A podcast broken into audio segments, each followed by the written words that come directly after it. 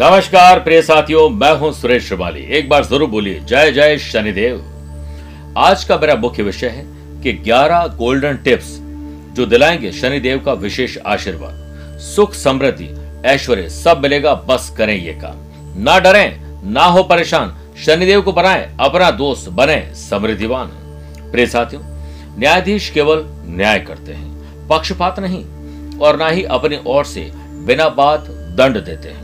जो आरोपी सिद्ध हो जाता है, उसी को दंडित करते हैं। फिर यह कैसे उम्मीद की जाए कि देवताओं के भी न्यायाधीश शनिदेव किसी व्यक्ति को दंड, कष्ट, पीड़ा और दुख दे सकते हैं? हाँ अगर आपके कर्म, आचरण, व्यवहार गलत है तो अपने किए को भुगतना ही पड़ेगा। शनिदेव, अपनी ओर से न तो किसी को दुख देते हैं और ना ही सुख देते हैं। वे तो व्यक्ति का जैसा कर्म है, वैसे उन्हें पुनः लौटा देते हैं। यदि शुभ कर्म है तो ऐश्वर्य, धन, धान्य, समृद्धि, यश और कीर्ति प्रदान करते हैं। और अशुभ कर्म है तो कष्ट, अभाव, दुख, दरिद्रता, गरीबी लीगल कॉम्प्लिकेशन देते हैं। यदि शनिदेव किसी से नाराज़ हैं तो अपने कष्टों और दुखों को भोगने के लिए तैयार रहिए। तो आइए, कैसे आप ना जाने में या अनजाने में कोई गलती कर चुके हैं, या जानबूझ के भी गलती कर चुके हैं, दुखी हैं तो शनिदेव को प्रसन्न करके अपने दुख को कम कर सकते हैं।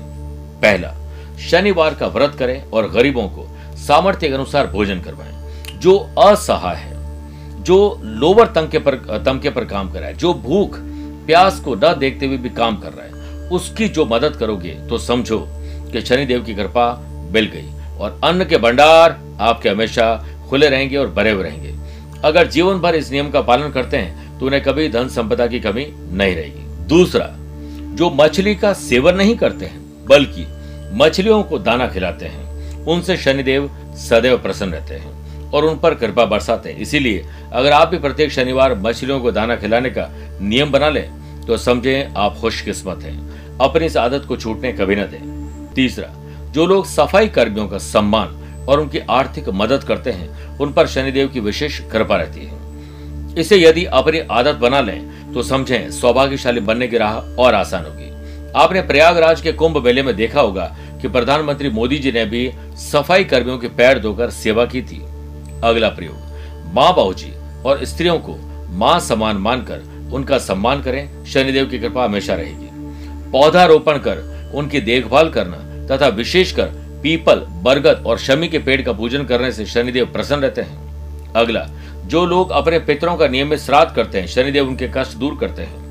शनिवार को पीपल के पेड़ पर तेल का दीपक जलाने से शनिदेव प्रसन्न होते हैं। अगला, जो लोग शराब, मांस, मछली से दूर रहते हैं और शाकाहारी भोजन का सेवन करते हैं, शनिदेव उनसे प्रसन्न होकर उनके परिवार की हमेशा मदद करते हैं। अगला प्रयोग, नित्य स्नान कर स्वच्छ वस्त्र धारण कर खुद को साफ़ रखने वालों पर शनिदेव की कृपा रहती है। अगला प्रयोग, दिव्यांग, जो हाथ, पैर, आँख या शरीर के किसी अंग से परेशान है, या यूँ कहें कि कोई तकलीफ़ है उनकी मदद करने से शनिदेव बहुत प्रसन्न होते हैं। ऐसे लोगों का शनि सदैव कल्याण ही करने का होता है, क्योंकि शनि स्वयं एक पैर से शनि शनि चलते हैं। इसीलिए आप भी दिव्यांगों की मदद करके करने की आदत डाल दीजिए।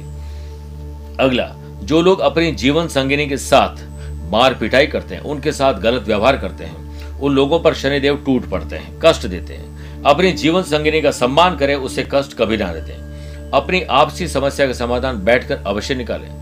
अगला प्रयोग। जो लोग भगवान शिव, हनुमान जी और श्री कृष्ण को अपना ईष्ट मानकर उनकी पूजा उपासना करते हैं, शनिदेव उन पर कभी विपत्ति नहीं आने देते सदैव उनकी मित्र बनकर रक्षा करते हैं। इसलिए इस कलयुग में सबसे ज़्यादा अगर कोई ग्रहों से लेकर लोग परेशान है तो वो शनिदेव है। जबकि आप शनिदेव को बड़े बड़े साधारण तरीके से प्रसन्न कर सकते हैं। तीस मई को शनि अमावस्या है। आप सभी लोगों को इसकी शुभकामनाएँ।